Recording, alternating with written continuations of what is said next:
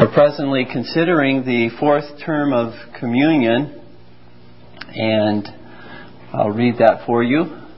That public social covenanting is an ordinance of God, obligatory on churches and nations under the New Testament, that the national covenant and the solemn league are an exemplification of this divine institution, and that these deeds are of continued obligation upon the moral person. And in consistency with this, that the renovation of these covenants at Auchensaugh 1712 was agreeable to the Word of God. Last time that we addressed the terms of communion, we considered under this fourth term of communion the duty of social covenanting, first of all, and then we considered the topic of the perpetual obligation of social covenanting.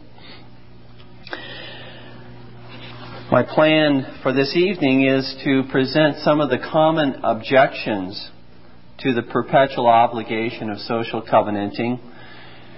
Next time we meet, we'll focus our attention upon the national covenant, the following time upon the solemn league and covenant, and then the last uh, meeting on this term of communion, we'll consider the Auchensaugh renovation. So we still have uh, approximately uh, three more weeks to uh, consider this fourth term of communion. It is probably the least uh, understood of the terms of communion, and I think for that reason we need to spend a little more time discussing it. So we're going to look at about eight, I've got eight common objections to the perpetual obligation, social covenanting. And uh, you may have others that you want to, uh, that you have heard, that you may want to mention at the conclusion of our study. But we'll go with these eight in our time of uh, uh, that we have devoted to the lesson. The first objection is this. Deuteronomy 23:22 says it is not a sin to refrain from bowing unto the Lord. Thus it seems to be a personal and voluntary act of worship which no man can require of another person. Deuteronomy 23:22 says, "But if thou shalt forbear to vow, it shall be no sin in thee." In other words, if you if you refrain from vowing, it's no sin. And the response to this uh, objection, as it's as it's framed, is this: first, this verse does not teach that a lawful social covenant previously made does not bind descendants. That's not what the verse is teaching. It does not address the issue of perpetual obligation of lawful covenants at all. Nor does Deuteronomy 23:22 make covenanting optional in the Christian life. So we can say that first of all. This verse does not make social covenanting does not make social covenanting optional in any sense. The second thing we would say about uh, Deuteronomy 23:22 is this: what is addressed here in this passage is refraining from making vows to God for which either his word or his providence give no warrant. That's the issue that's being addressed. Making vows where there is no warrant from God's word or from God's providence to be able to fulfill and keep vows that are made. Thus, we ought never to vow to do what is forbidden in God's word or anything that would hinder any duty that's commanded in God's Word. For example, in Acts 23, verses 12 through 14, there, uh, the uh, scribes, the Pharisees, the Sanhedrin, uh, they enter into a vow to conspire to take Saul's life. They enter into a covenant. They covenant not to eat or drink until Paul uh, is uh, uh, destroyed. Now, that's a, a vow or covenant forbidden in God's Word. Uh, in this particular um, in this particular uh, circumstance, we can say very legitimately, if thou shalt forbear to vow, it shall be no sin in thee. Because God has forbidden anything that is contrary to His word to be vowed or sworn. Or we might also use as a uh, as an illustration a vow to own allegiance to uh, to civil or ecclesiastical constitutions that are contrary to the law of God, we cannot swear allegiance to. If constitutions, whether of a civil nature or of an ecclesiastical nature, are contrary to the Word of God, we cannot own them as lawful constitutions and say we will swear allegiance to them. We must forbear in that circumstance to take vows, to own those kinds of constitutions. That would not be sinful to forbear in those circumstances because it's contrary to the Word of God.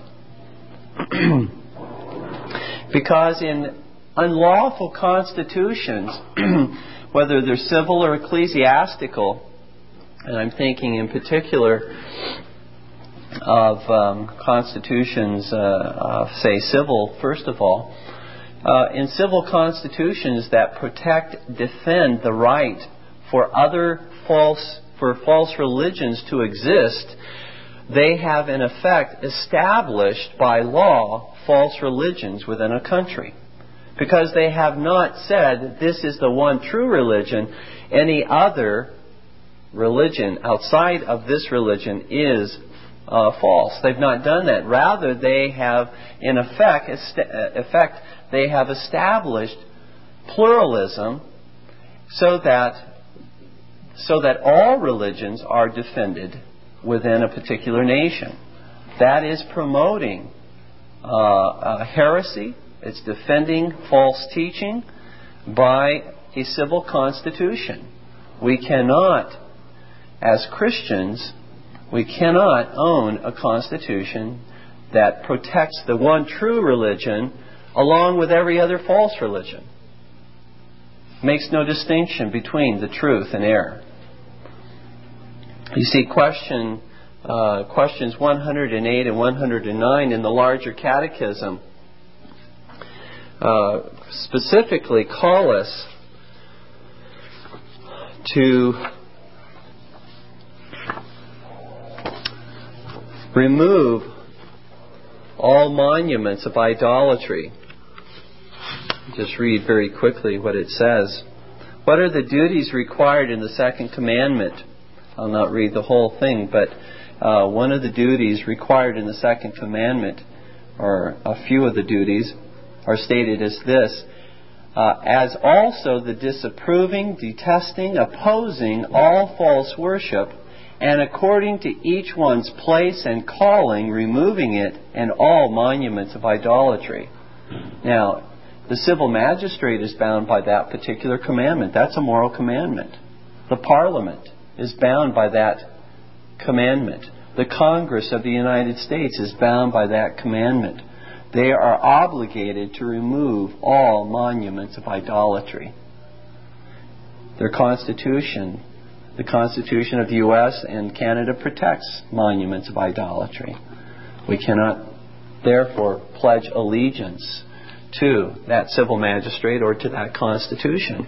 Likewise, in church constitutions that defend, promote uh, false teaching, we cannot swear allegiance as well to those kinds of constitutions uh, uh, of an ecclesiastical nature either. So that would be sin. We ought to forbear in those circumstances and situations. Uh, similarly, we ought not to vow to do what we are not able in God's providence to do and have no promise from God that He will enable us to do. I remember quite a few years ago an experience. Uh, uh, this was uh, in uh, my charismatic days. I remember a church I was attending, and uh, they were having a fundraiser to build a building a brand new building, and they brought in this evangelist who promoted uh, uh, this building to be uh, built, and and he had an architectural uh, design of the building, and he had put uh, a hundred. Um, uh, I forget how many pieces, but he had covered the whole the whole uh, picture of this building like a like a puzzle uh, with various pieces uh, to the puzzle. And uh, he said that all of those who um, would pledge $1,000 were to come and to take a piece of that puzzle off until the full picture was revealed.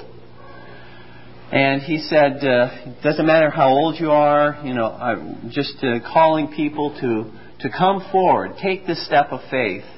And, uh, and he had uh, young people, 14, 15, 16 years old, going up, pledging to uh, a thousand dollars and uh, taking uh, a piece of this puzzle out uh, of this picture.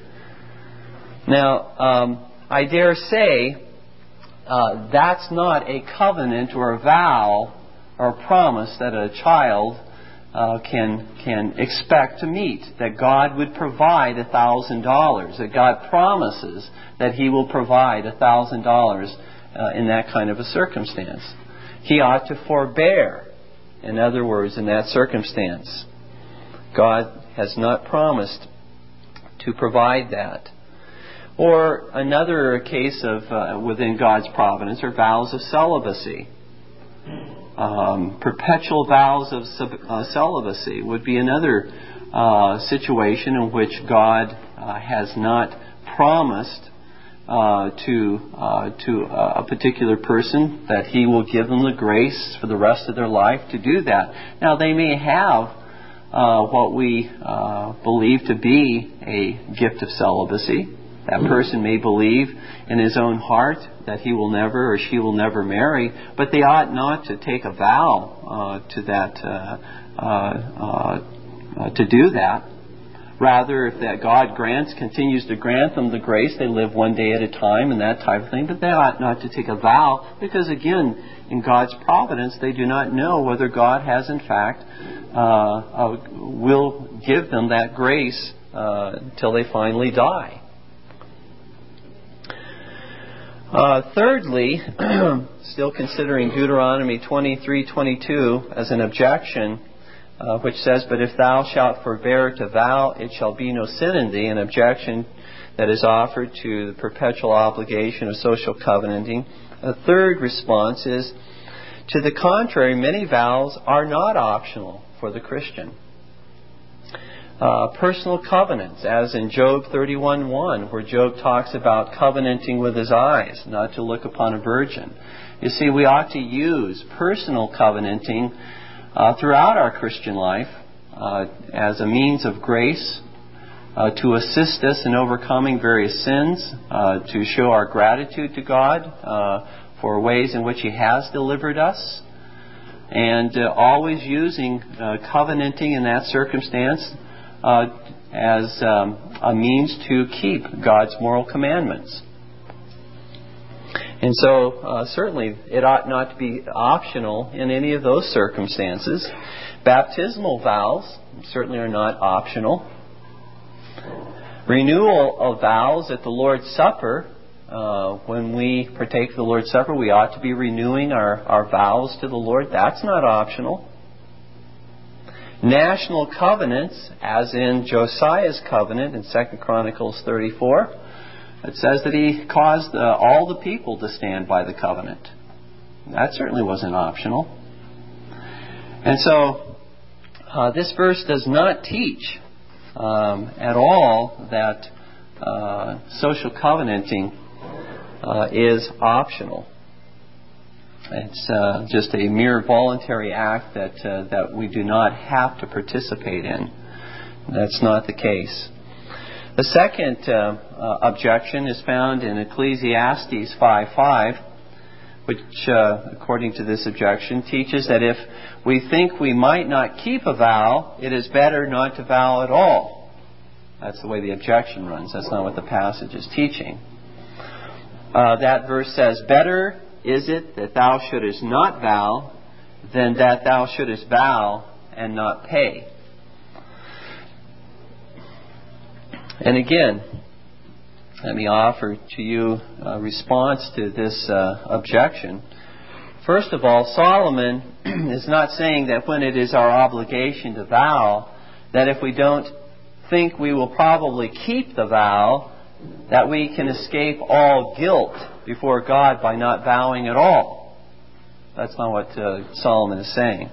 When it is our obligation to covenant with God to perform a duty that is required of us in God's moral law, then we are obligated to do so.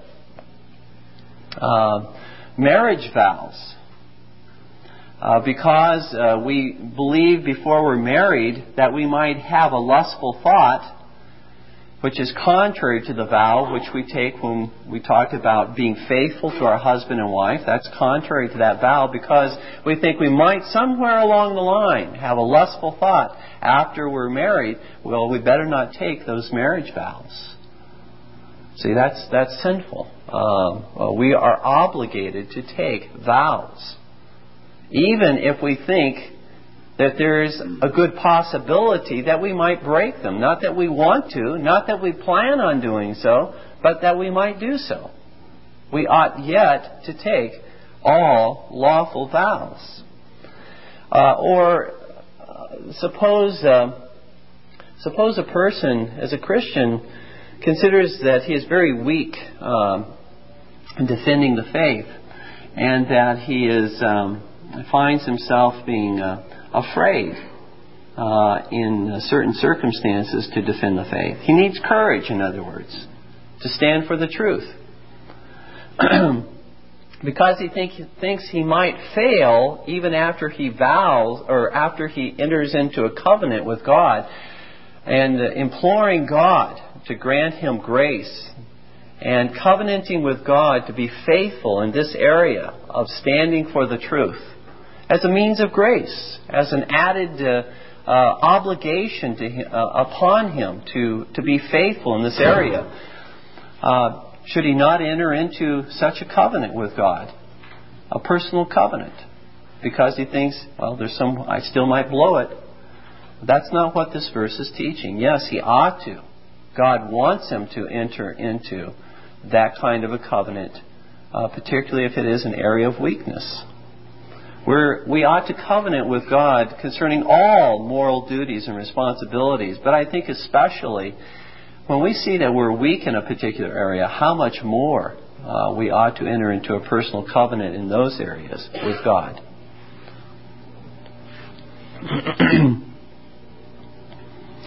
uh, under the same response, um, second, the purpose of Solomon's words are not to remove from us the duty of swearing to God a vow, but notice, rather to forbid the sin of swearing falsely.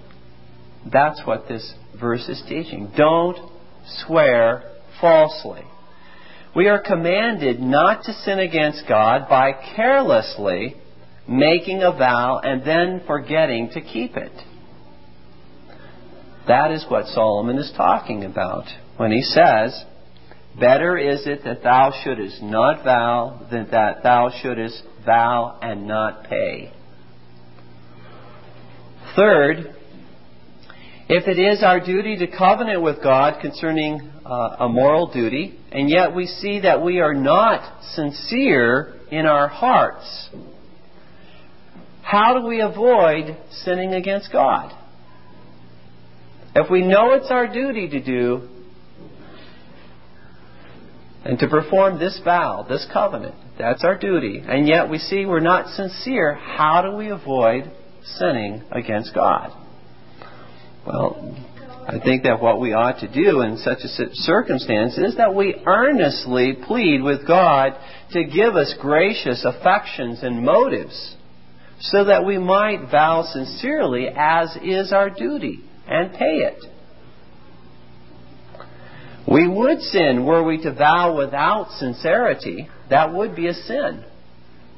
We ought to enter into all of our vows, our covenants with God, with a sincere heart.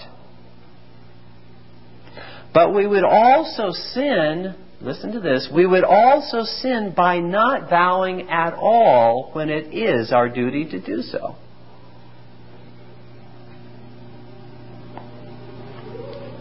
Fourth, Whatever is a duty in God's law binds us to performance. So we cannot avoid sinning against the Lord if we avoid covenanting and yet fail to fulfill a moral duty. We can't avoid sin.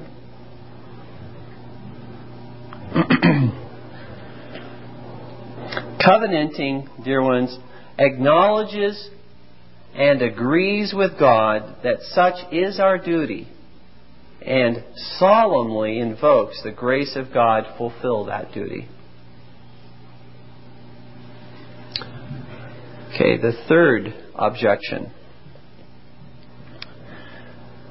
If we do not personally subscribe the covenants of our ancestors, for example, the National Covenant, the Solemn League and Covenant, how can they uh, obligate us to obedience. If we did not personally, if we weren't there when these covenants were sworn and subscribed, how can they obligate us uh, three or four hundred years later? well, we might ask, first of all, how do they obligate their immediate children? Because if they obligate anybody else other than those who personally subscribe the covenant, if they obligate the, uh, the children of the covenanters, then basically the same argument holds that they therefore uh, uh, obligate all ancestors of the covenanters. Do they obligate the children of the covenanters? And so the time, the time that lapses has nothing to do with covenant obligations, is what we're saying. That's not the issue. A lot of people think that, that that's a real important factor. That's not an issue at all. The covenant's made with God, and God doesn't live within time. Uh, God uh, is outside of time. A covenant's made with God. That covenant, whether it's the next generation or a thousand generations, uh, uh, that follow must own that covenant because of who God is.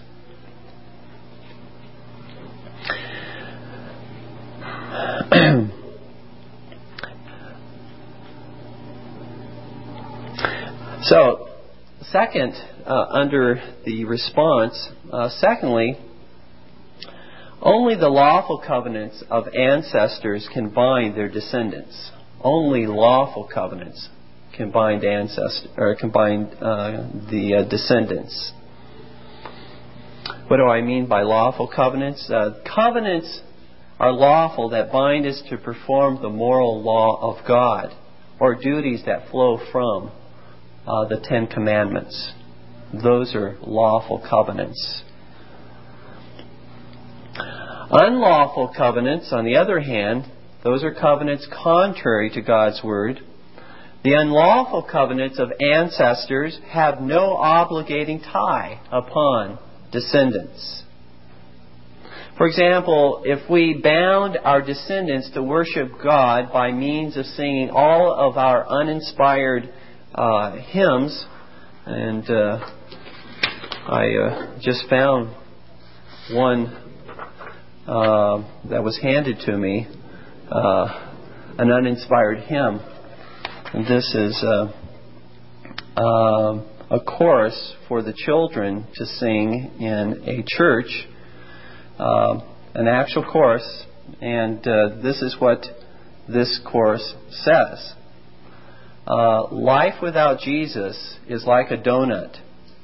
Like a donut. Like a donut. Life without Jesus is like a donut because there's a hole in the middle of your heart. Now, if we obligate our children to to sing that uh, uninspired uh, song, uh, that would indeed be to bind our children by an unlawful covenant or anything else contrary to the Word of God. Thus, if the content of the covenant, okay, listen closely, if the content of the covenant is of moral obligation, that is, if it is biblical, then I am bound by the authority of God. Not only the lawful authority of rulers, if that applies in the circumstance, but I am bound by the authority of God. Because it is God's Word that is given that moral law. The third response uh, to this objection the people of God throughout history, in their social or corporate capacity, are viewed by God as one moral person, rather than as hundreds of thousands of moral persons or individuals. We need to just explain a little bit about this concept of one moral person. That is, God does not have two or more peoples, two or more brides, two or more churches in history. God has one people, one bride, and one church throughout history.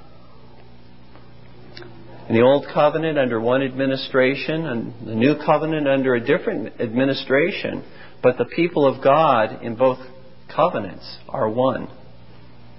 One people, one church.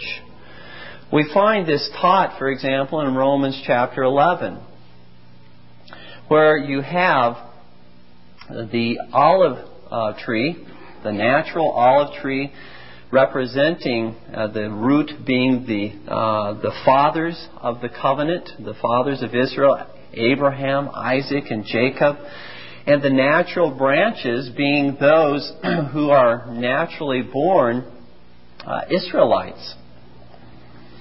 Uh, but due to their unbelief, they are cut off and those who are grafted into this one tree are those of an unnatural olive tree, the Gentiles.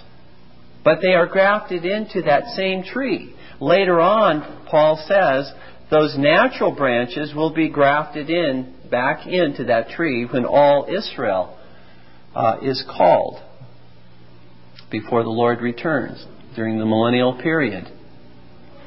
And so, one tree.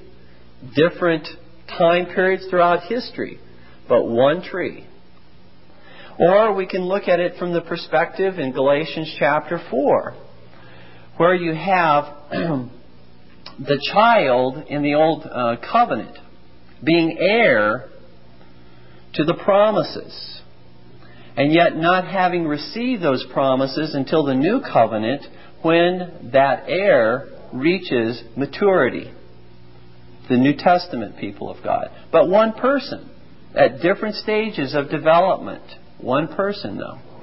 One moral person.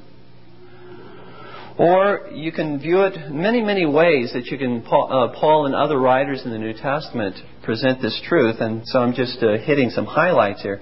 Or the one commonwealth in Israel in Ephesians 2. One commonwealth uh, in Israel. And uh, that one commonwealth having been begun in the, in the Old Testament. But in the New Testament, those who were aliens, foreigners, strangers to the commonwealth of Israel, are brought in as citizens uh, through faith in Jesus Christ.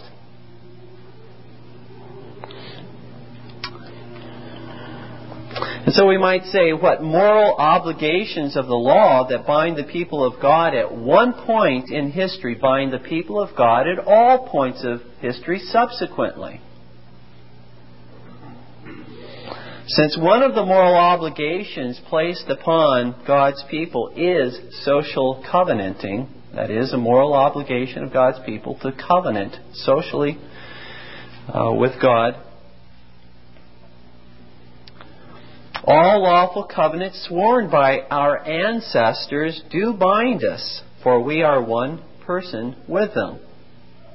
Even if they were in a different nation than we, even if the civil magistrates or the church officers say we're not bound by that covenant, even if every person on earth has abjured or renounced that covenant, it does not change the fact that that covenant continues to bind all sub, uh, su- uh, subsequent descendants if it is a lawful covenant.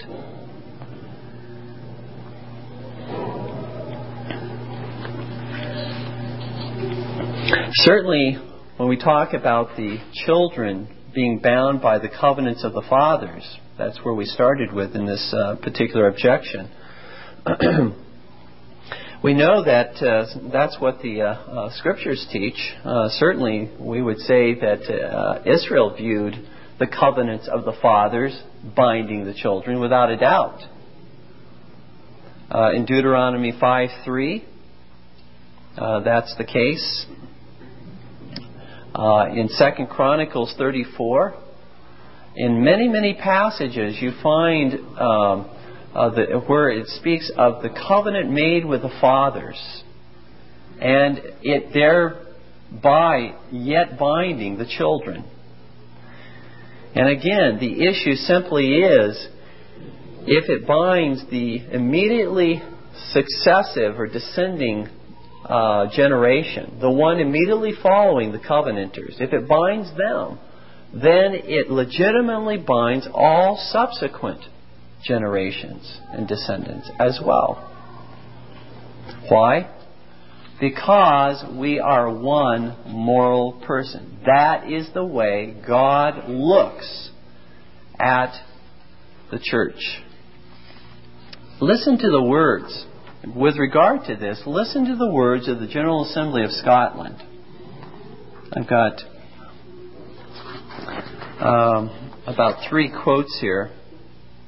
But uh, did they consider an entire General Assembly, General Assembly that uh, that was involved in this covenanted Reformation, that owned the Solemn League and Covenant, that owned the National Covenant?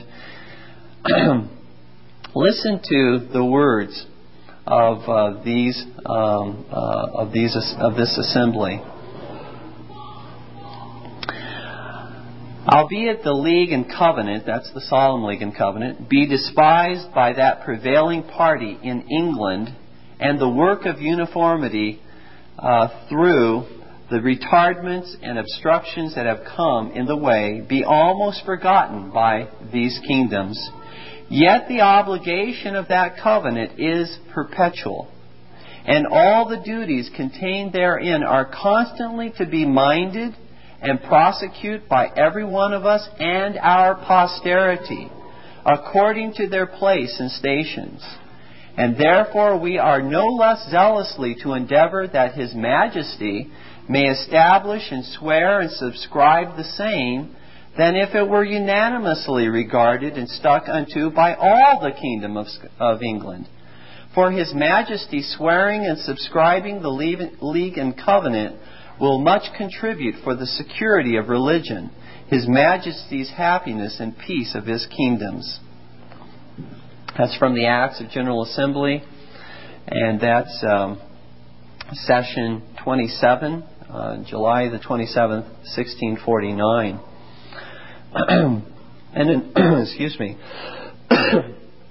another quote uh, to the same effect Although there were none in the one kingdom who did adhere to the covenant, yet thereby were not the other kingdom or any person in either of them absolved from the bond thereof.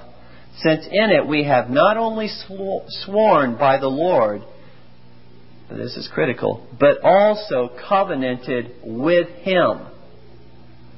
It is not the failing of one or more that can absolve others from their duty or tie to Him. Besides the duties therein contained being in themselves lawful, and the grounds of our tie thereunto moral, though others do forget their duty, yet doth not their defection free us from that obligation which lies upon us by the covenant in our places and stations. And the covenant being intended and entered into by these kingdoms as one of the best means of steadfastness for guarding against declining times, it were strange to say that the backsliding of any should absolve others from the tie thereof, especially seeing our engagement therein is not only national, but also personal, every one with uplifted hand swearing by himself, as it is evident by the tenor of the covenant. Again, from the Acts of the General Assembly of the Church of Scotland, uh, August 6, 1649, the last session. One more quote uh, before we go to the next objection. Again, from the Acts of General Assembly, the Church of Scotland, August 6, 1649, the last session. From these and other important reasons, it may appear that all these kingdoms, joining together to abolish that oath by law, yet could they not dispense therewith. They're, they're saying that if all, the, all of the rulers conspire together, formed different constitutions, different laws, changed everything around, they could not relieve the people of their responsibility. It goes on to say, much less can any one of them or any part of them do the same. The dispensing with oaths hath hitherto been abhorred as anti Christian, and never practiced and avowed by any, but by that man of sin. Therefore, those who take the same upon them, as they join with him in his sin, this is talking about the Pope, uh, talking about popery. Those who, in the Roman Catholic Church, Jesuits, they believe that you can uh, make false vows and this type of thing if it's going to promote Roman Roman Catholicism. But the, but the uh, General Assembly says, therefore, those who take the same upon them as they join with him in his sins, so must they expect to partake of his plagues. You're going to join in with the Pope in his view of covenants that you can absolve covenants, lawful covenants, then you're going to partake of his plagues as well. The fourth objection. How can the Solemn League and Covenant, which was sworn in 1643 and then renewed um, in uh, subsequent years, how can the Solemn League and Covenant, which was made by the kingdoms of Scotland, England, and Ireland, bind the United States, Canada, and other nations? Well, first of all, because the Solemn League and Covenant is not only personal, in other words, it not only applies to individuals within the kingdoms, it's not only ecclesiastical that it applies to the church as one moral person, but the Solemn League and Covenant is also civil. It binds the civil governments of those nations that fall under it as well. It's personal, it's civil, and it's ecclesiastical. Second, under this, uh, the response to this objection, the Solemn League and Covenant binds all territories, dominions, and commonwealths of Great Britain, even as a lawful covenant of a father binds all his children presently living, as well as those yet to be born. For example, in Malachi 2:10, we find this with regard to the covenants of fathers. Malachi 2:10 says, "Have we not all one Father? Hath not one God created us? Why do we deal treacherously every man against his brother by profaning the covenant of our fathers?" By profaning the covenant which our fathers have made. And so, as we said earlier, the covenant, a lawful covenant of a father, binds his children, those who are living as well as those who might be born subsequently. Third, the U.S. and Canada are children of Great Britain and are bound by the covenant of their father.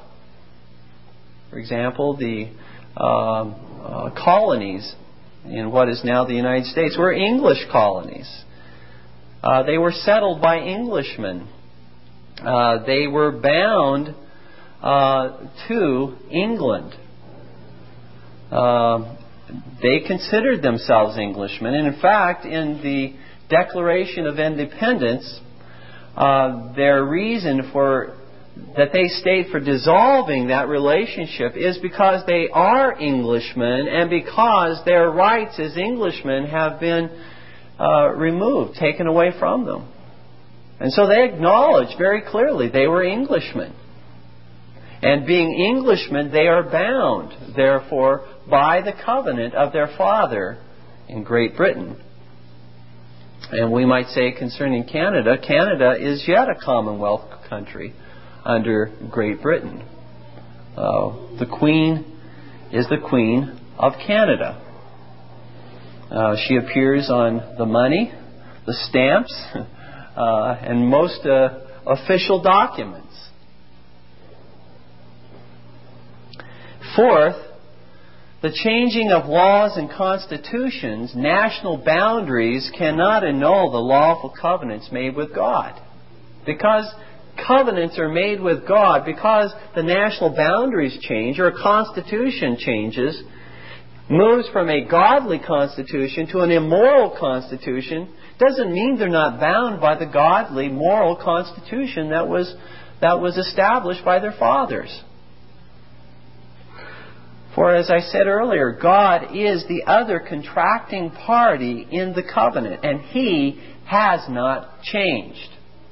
And He will not change. And He will hold a controversy with any nation who would despise a covenant which God has established with that nation. Now, just to illustrate the fact that at the time that these covenants were sworn, they acknowledged that it wasn't only the three kingdoms, but all the majesty's dominions that were bound by the, the, the Solemn League and Covenant. Listen closely to the words again of the General Assembly uh, of the Church of Scotland. This is June the 4th, 1644 session 7. Those winds which for a while do trouble the air, do withal purge and refine it.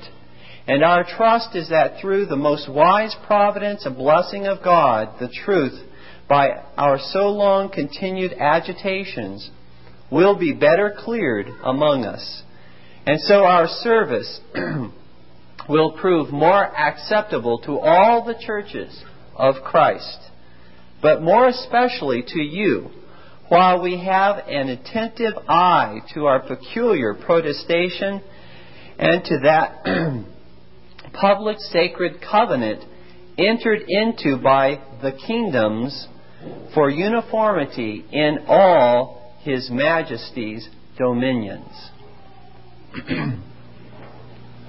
that was a letter from the Synod of Divines, actually, uh, from the Westminster Assembly to the Church uh, of Scotland, to the General Assembly. So that was what the all of the divines in Westminster were saying that the covenants apply in all of His Majesty's dominions. But then I have one quote also from the General Assembly itself to the same effect. Uh, this is uh, again from the Acts of General Assembly, uh, July 27th, 1649, session 27. General Assembly says, It doth therefore concern all ranks and conditions of persons to be the most wary and uh, circumspect, especially in that which concerns the national covenant and the solemn league and covenant, that before His Majesty, speaking of Charles II in this case, that before His Majesty be admitted to the exercise of His royal power, that by and attour the oath of coronation, he shall assure and declare by his solemn oath under his hand and seal his allowance of the national covenant and of the solemn league and covenant, an obligation to prosecute the ends thereof in his station and calling. And that he shall for himself, listen closely, and that he shall for himself and his successors consent and agree to acts of Parliament enjoining the solemn league and covenant and fully establishing presbyterial government, the directory of worship, the confession of faith, and catechism as they are, are approven by the General Assembly of this Kirk and Parliament of this kingdom in all His Majesty's dominions, and that he shall never make opposition to any of these, nor endeavor any change thereof. Seems very clear that it was contemplated by those who swore it that it bound all of His Majesty's dominions, any territories or dominions related to those three kingdoms, which certainly involves the United States and uh, Canada. And any other Commonwealth nation, we might say, any other nation subsequently related to Great Britain. the fifth objection how can covenants sworn by entire nations and their lawful representatives be subsequently sworn or subscribed or renewed by a minority of that people without its federal representatives?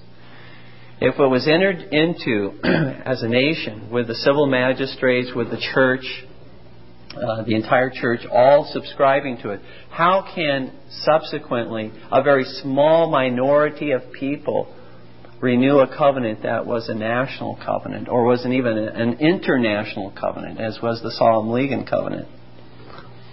Uh, the response that I would offer would be this The National Covenant and the Solemn League and Covenant bind all the people within the covenanted nations. I mentioned to you that it's not only national or civil, it's not only ecclesiastical, but I mentioned it's personal as well. Okay? It binds all the people as individuals within those nations as well. Not just the civil rulers or ecclesiastical officers. Second, since the faithful within a nation are bound by the covenants of their forefathers, they may renew their obligations contained within that covenant. Those obligations that pertain to them as being individuals they may renew their obligations that are found in that particular covenant. Third, since God is the other party in the covenant, they may renew their covenant with God, even if the majority do not join them, since it's God that they have covenanted with. They may renew that covenant with God.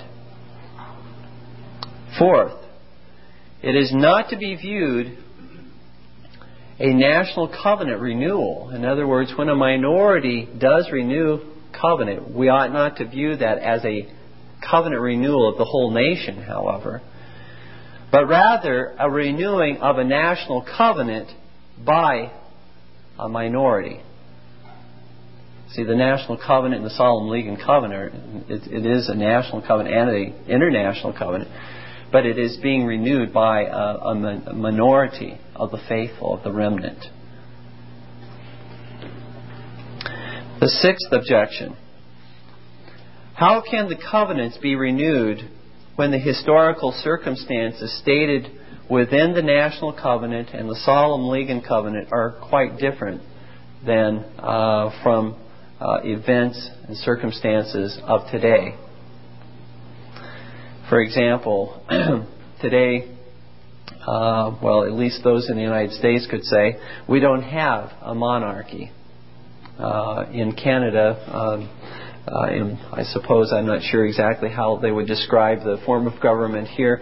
Uh, they do have a queen that they do acknowledge, but uh, but uh, yet they uh, also have a prime minister.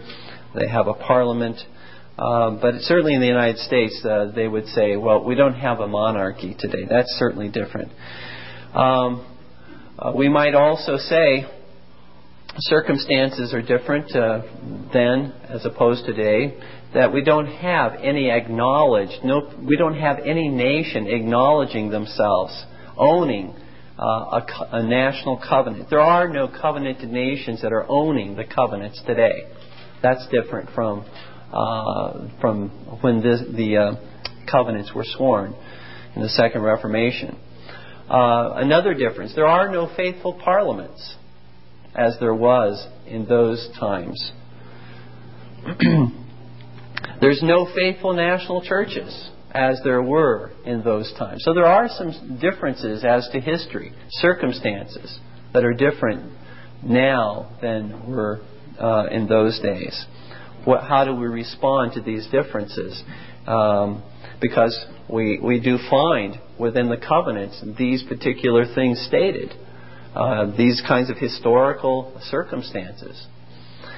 Well, we would say that which is owned by us as binding upon us as individuals are not the particular historical circumstances of those covenants, but the moral duties contained within those covenants, which is perpetual.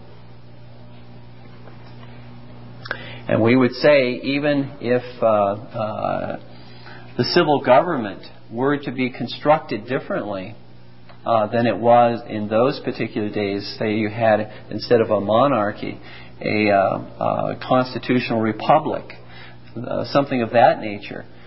Um, it would not it would not prevent a nation from still owning that covenant and and seeing that the obligation, if the monarch has changed to a, if the king has been changed to a president, the parliament's been changed to a congress, it does not materially alter uh, the, the nature of the covenant. It's simply a, a, historical circumstance that's been changed. A nation still could own that covenant and should own that covenant. But we as individuals, we would say again, the, those historical circumstances do not prevent us from owning the moral equity of that covenant. Anything that's moral that pertains to me or to you as, uh, as um, uh, believers, as Christians, is our moral obligation we ought to own from those covenants. The seventh objection. What about churches that refuse to own and renew these covenants today? What do we, what do we say? What do we think uh, uh, concerning churches that refuse to own or renew these covenants? Well, first of all, uh, all churches within the territories or dominions of Great Britain, past, present, or future, are under perpetual obligation and particular obligation to these national covenants. And all churches within those territories or dominions are under obligation to own the moral equity of those covenants.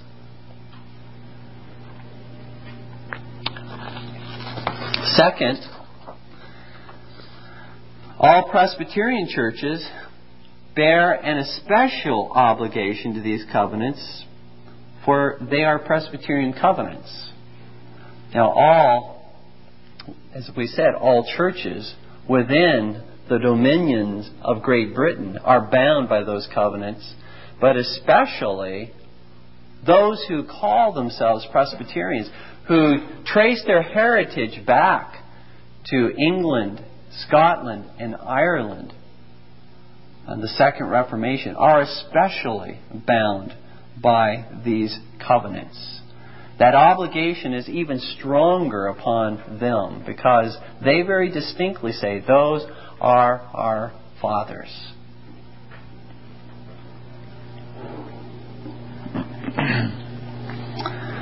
Third, churches that know of these covenants, and I would again say especially Presbyterian churches, and yet reject or do not subscribe them are twice as culpable of covenant breaking as those who do not know of them. Those churches that know of them and yet do not own them, but reject them, they are twice as culpable. All churches are culpable because it is a moral obligation. But those who know of the covenants and do not do so are even more culpable. It's like what Jesus said that that the uh, servant uh, who knew to do the master's will and didn't do it is more culpable than the servant uh, who did not know to do the master's will. Greater responsibility. To whom much is given, much is required. Fourth, uh, comment under this objection. Such covenant breaking is grounds for separation from such an ecclesiastical uh, institution and not owning the lawfulness of their courts or ministers. It's grounds for separation from and not owning the lawfulness of their courts or ministers. For you see, what is true of civil courts, if we cannot own the civil courts of a nation that does not own and subscribe these covenants that they are bound by, if we cannot own the civil uh, courts of this nation because they have rejected, they do not own uh, the obligations of the Solemn League and Covenant, we cannot therefore own the ecclesiastical courts of a, of a church that do not own their obligations to the solemn league and covenant.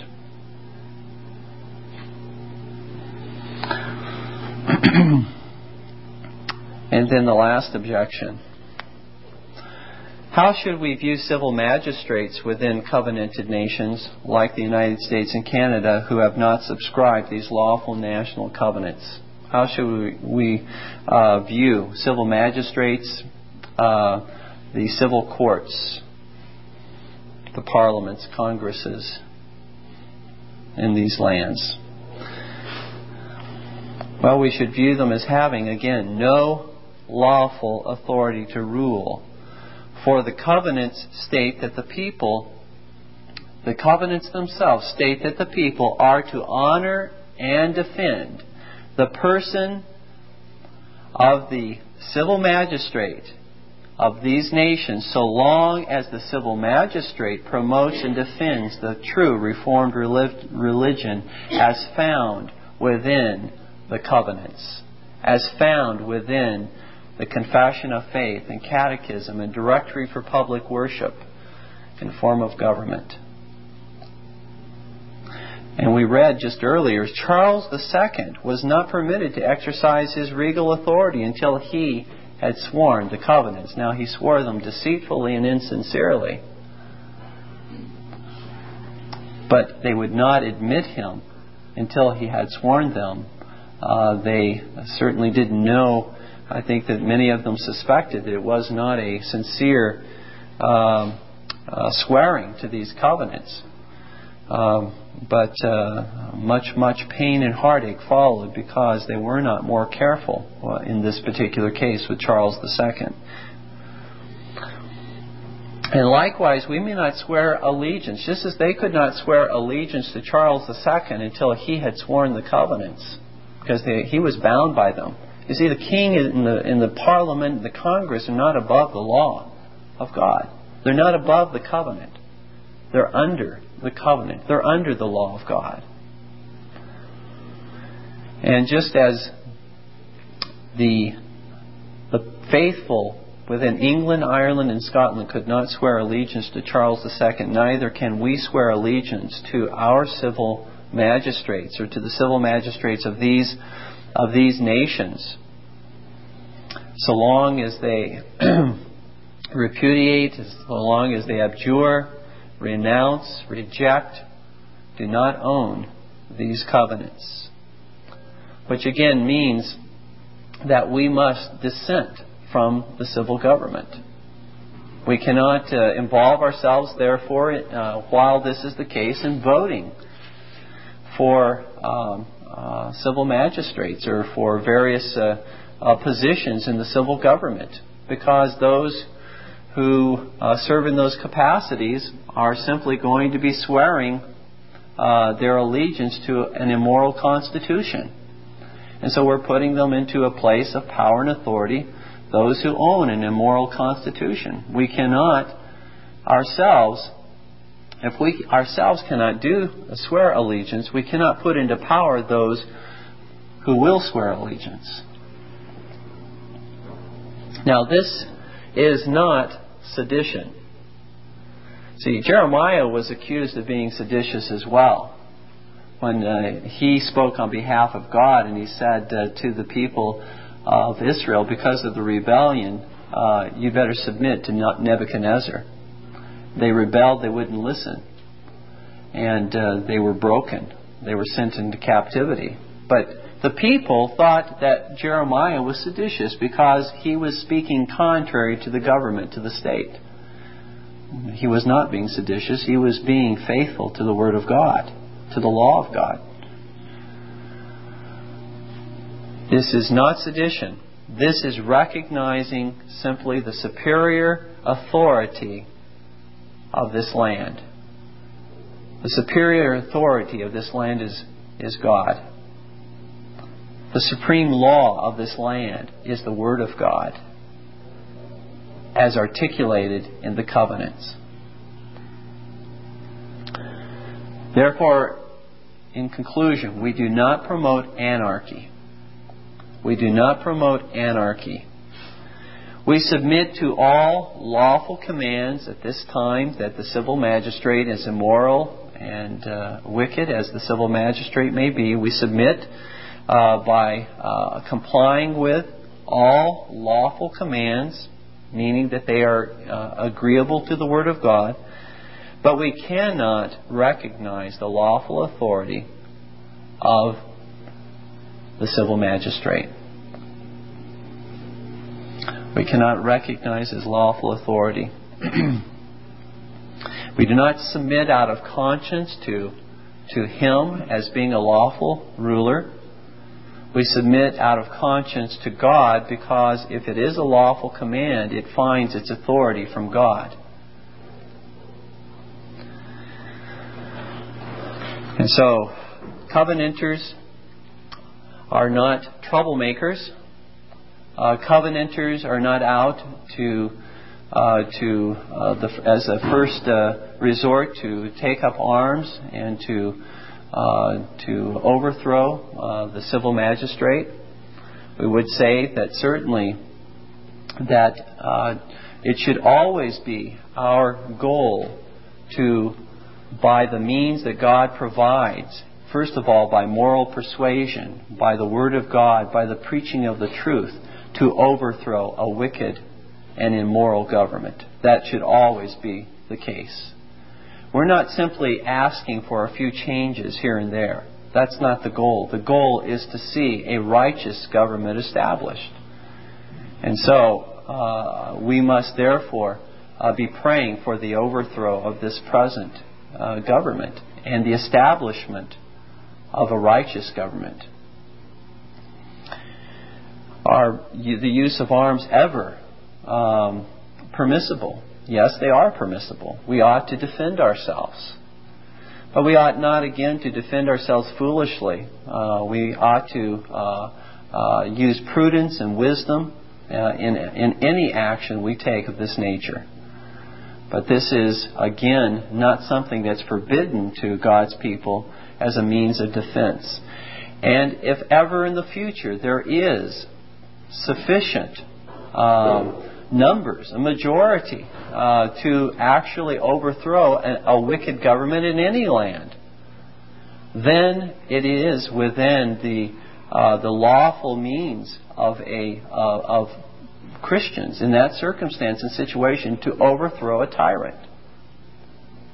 Um, in those circumstances, it is biblical and it is, in fact, a duty. If we have the means and we do not use the means to overthrow a wicked tyrant, then we are held responsible for not doing so. So there is a place and a time. Certainly, I don't think this is the place and time. Uh, we uh, we have uh, much growth, we have much learning, teaching, and propagating of the truth to do. And uh, so, uh, let no one misunderstand. Uh, we're not promoting a military revolution at, at this time at all. Uh, we have much, much work to do. But if someone says that a military revolution is never uh, requisite or never a duty of a righteous people, I believe they're speaking contrary to the Word of God.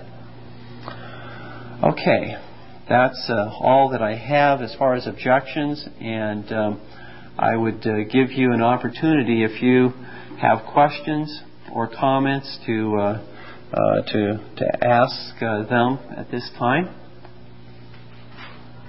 Anything that's come to your mind, something that you think. I didn't, again, present all of the uh, objections that I've heard, but uh, the most common ones that I've heard. Yes, Larry? Should I speak up so you don't have to repeat the question? Well, speak in that tone and you'll, you'll get on the tape. Okay. Um, I had a talk recently with a fellow, actually a minister, who uh, when I made the distinction that you made uh, between the circumstantials and the essentials or the, the matter of the covenant, uh, and therefore we can still be bound by the latter even if the former change. He denied that distinction, as I'm sure he would probably do with you at this point, were he to hear uh, what you had said. So I was wondering, um, you know, he might say something like, "Well, that's fine for you to make those distinctions, but you're simply mistaken. Mm-hmm. No biblical grounds for doing so. Uh, seamless garment, you take, uh, you know, you can't cut off what isn't convenient to your position.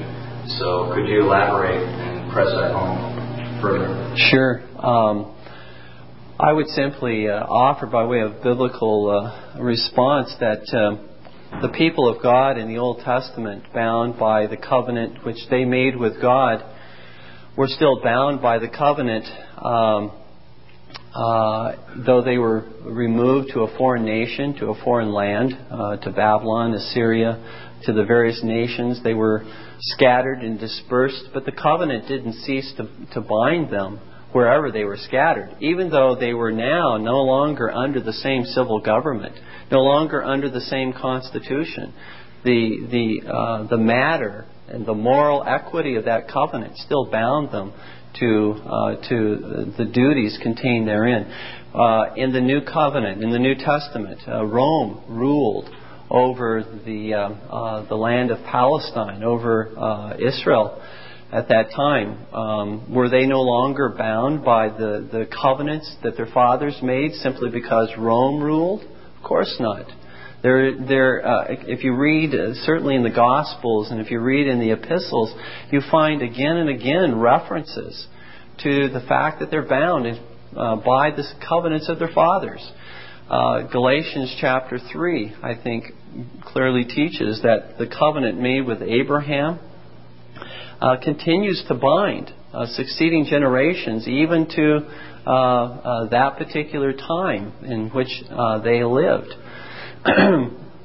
and uh, and so likewise, uh, I would say, uh, would this would this uh, uh, pastor, this minister, say that we're not bound by the moral equity contained in the in the covenants which our forefathers made, uh, meaning the forefathers of Israel, Abraham, Isaac, Jacob, Moses. Are we not bound, even though we're under a different um, form of government than they were.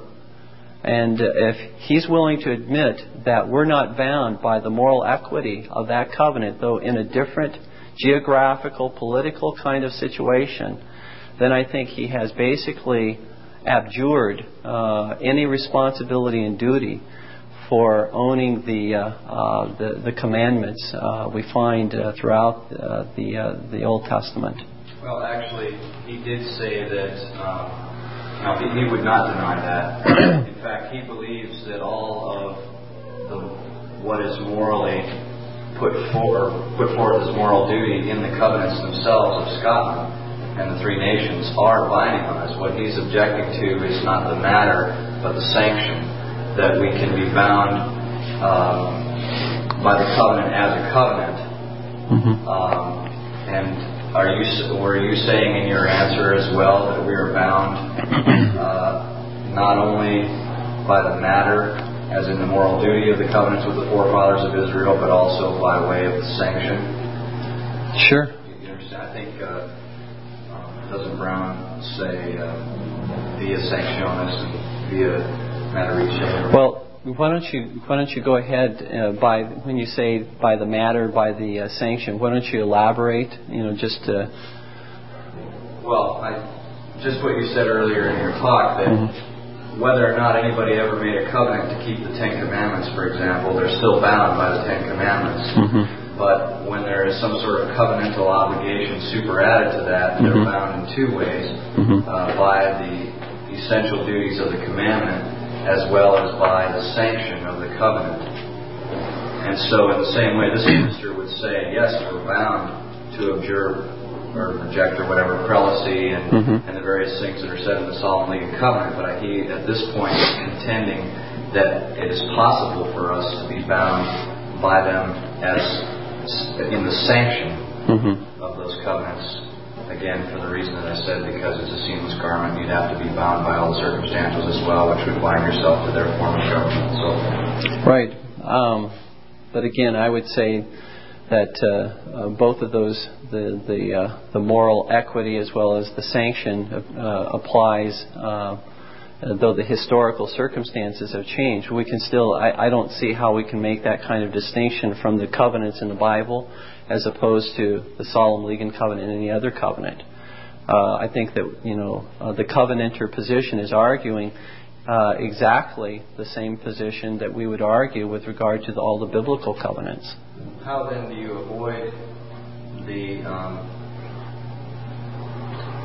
oppressive absurdity of having almost an infinite number of covenants because I've also heard the challenge that we're being arbitrary in choosing these two covenants. Certainly, mm-hmm. uh, I'm of German descent, uh, part of my ancestry, and I'm sure that somewhere along the line, if you go back far enough, um, I would be bound by some sort of at least familial covenant. I think my ancestors go back to the Waldensians, so why not find that one out? And you know, mm-hmm. pretty soon you could uh, make it into just this agonizing uh, search that would never settle your conscience because there could always be some sort of covenant outstanding that you're not recognizing.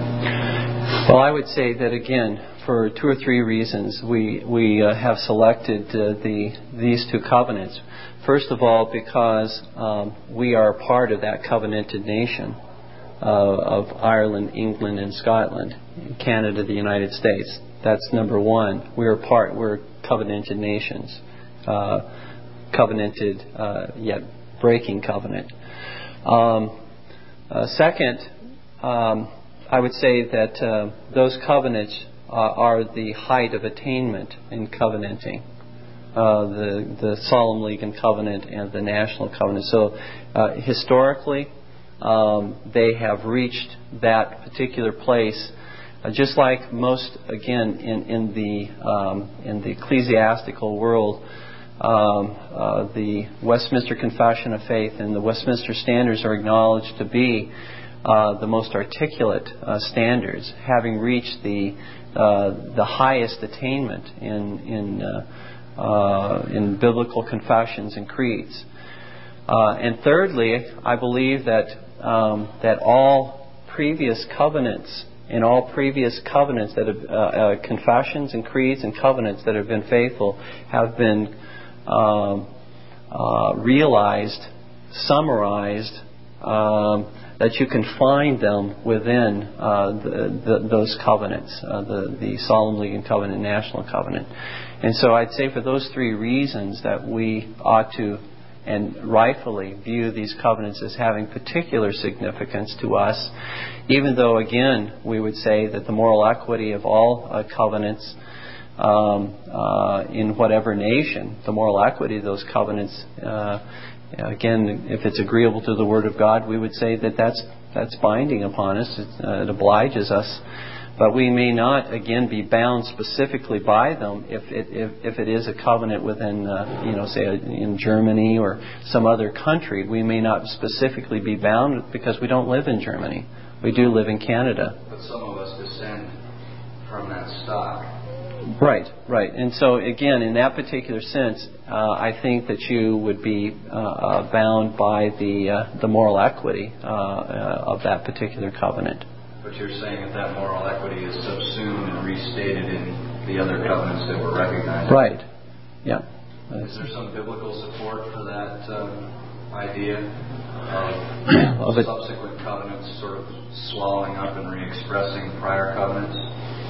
Um, well, certainly, as as you you know look through redemptive history, I think that you see um, the uh, um, uh, the, uh, as far as the, the covenant of grace, uh, certainly moving in that direction, beginning with a more simple uh, type of covenant with uh, with Adam after the fall, and then Noah and Abraham, and then Moses and David, and to Christ. So you see that that development of historically the covenant. So I think that that uh, until we see it all realized in the new covenant. Uh, uh, that, and I think that we see historically.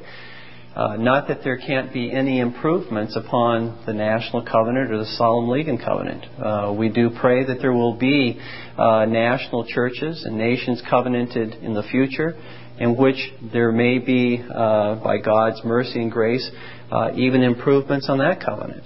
But at this particular point, this appears to be the height of attainment in, in, in confessions and covenants.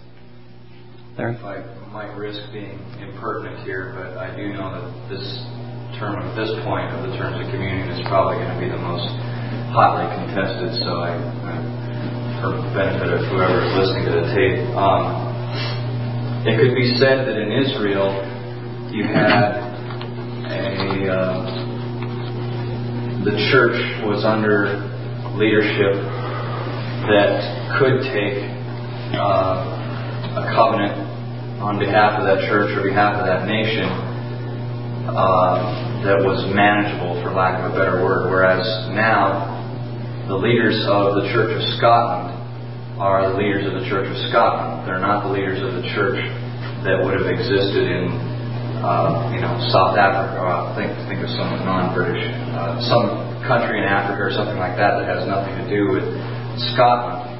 In other words, the church was, you might have to help me try and streamline this question, but the church was uh, nationally confined to Israel mm-hmm. in the Old Covenant. So if their ecclesiastical leaders made a covenant, they could make it on behalf of the entire church. But now we have one little branch of the church, Scotland, whereas the visible church is universal uh, in these gospel ages.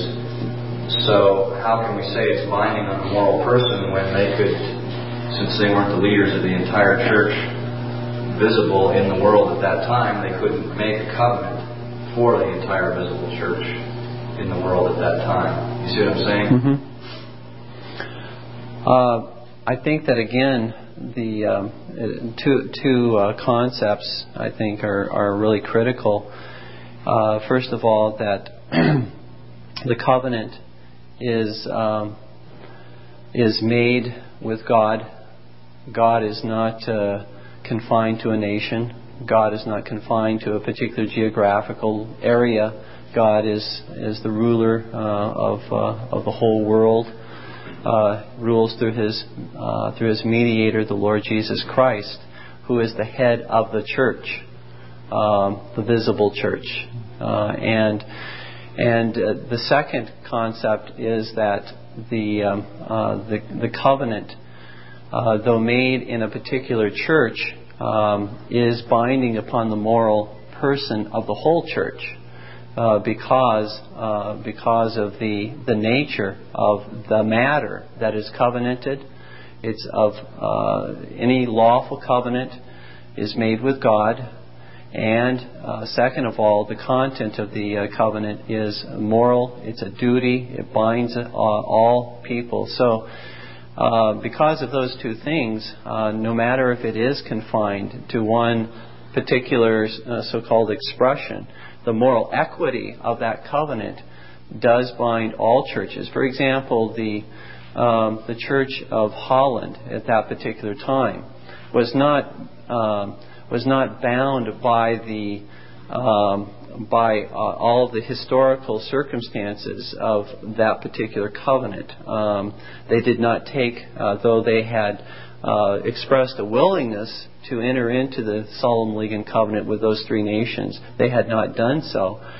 But the point is, they did see themselves bound by the moral equity of that covenant, nevertheless. And but there's a difference between mm-hmm. being bound by the moral equity, which is the, just simply the duty therein contained, right, and being bound by way of superadded obligation, which is in, in fact what covenanting is.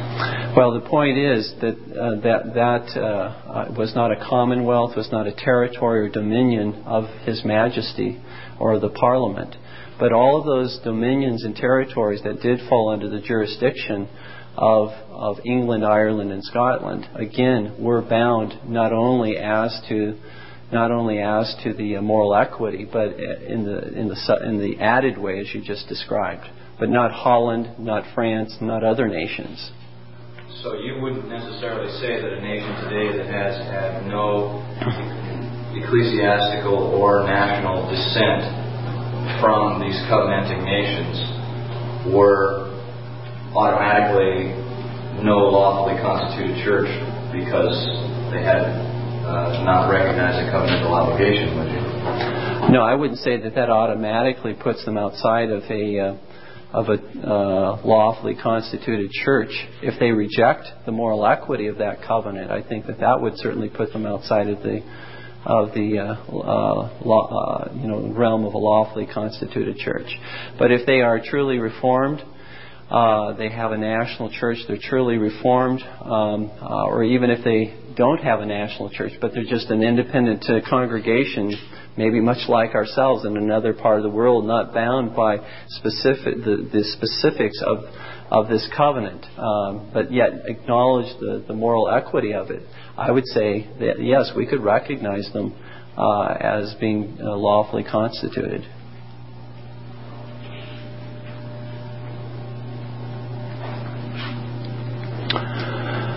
Okay. Any others? All right, we'll stop there then.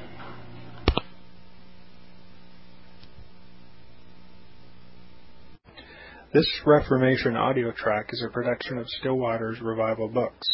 You are welcome to make copies and give them to those in need. SWRB makes thousands of classic Reformation resources available, free and for sale, in audio, video, and printed formats. It is likely that the sermon or book that you just listened to is also available on cassette or video or as a printed book or booklet. Our many free resources, as well as our complete mail order catalog, containing thousands of classic and contemporary Puritan and Reformed books, tapes, and videos at great discounts, is on the web at www.swrb.com. We can also be reached by email at swrb at swrb.com, by phone at 780-450-3730, by fax at 780-468-1096, or by mail at 4710-37A Avenue, Edmonton, that's E-D-M-O-N-T-O-N, Alberta, abbreviated capital A, capital B, Canada, T6L3T5. You may also request a free printed catalog.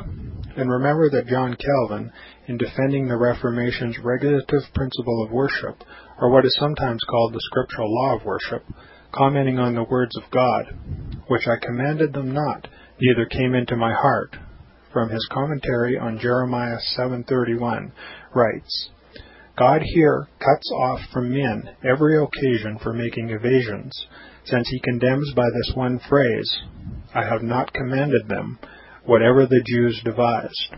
There is then no other argument needed to condemn superstitions than that they are not commanded by God. For when men allow themselves to worship God according to their own fancies, and attend not to his commands, they pervert true religion. And if this principle was adopted by the papists, all those fictitious modes of worship in which they absurdly exercise themselves would fall to the ground. It is indeed a horrible thing for the papists to seek to discharge their duties towards God by performing their own superstitions. There is an immense number of them, as it is well known, and as it manifestly appears. Were they to admit this principle, that we cannot rightly worship God except by obeying His word, they would be delivered from their deep abyss of error. The prophet's words, then, are very important when he says that God had commanded no such thing, and that it never came to his mind, as though he had said that men assume too much wisdom when they devise what he never required, nay, what he never knew.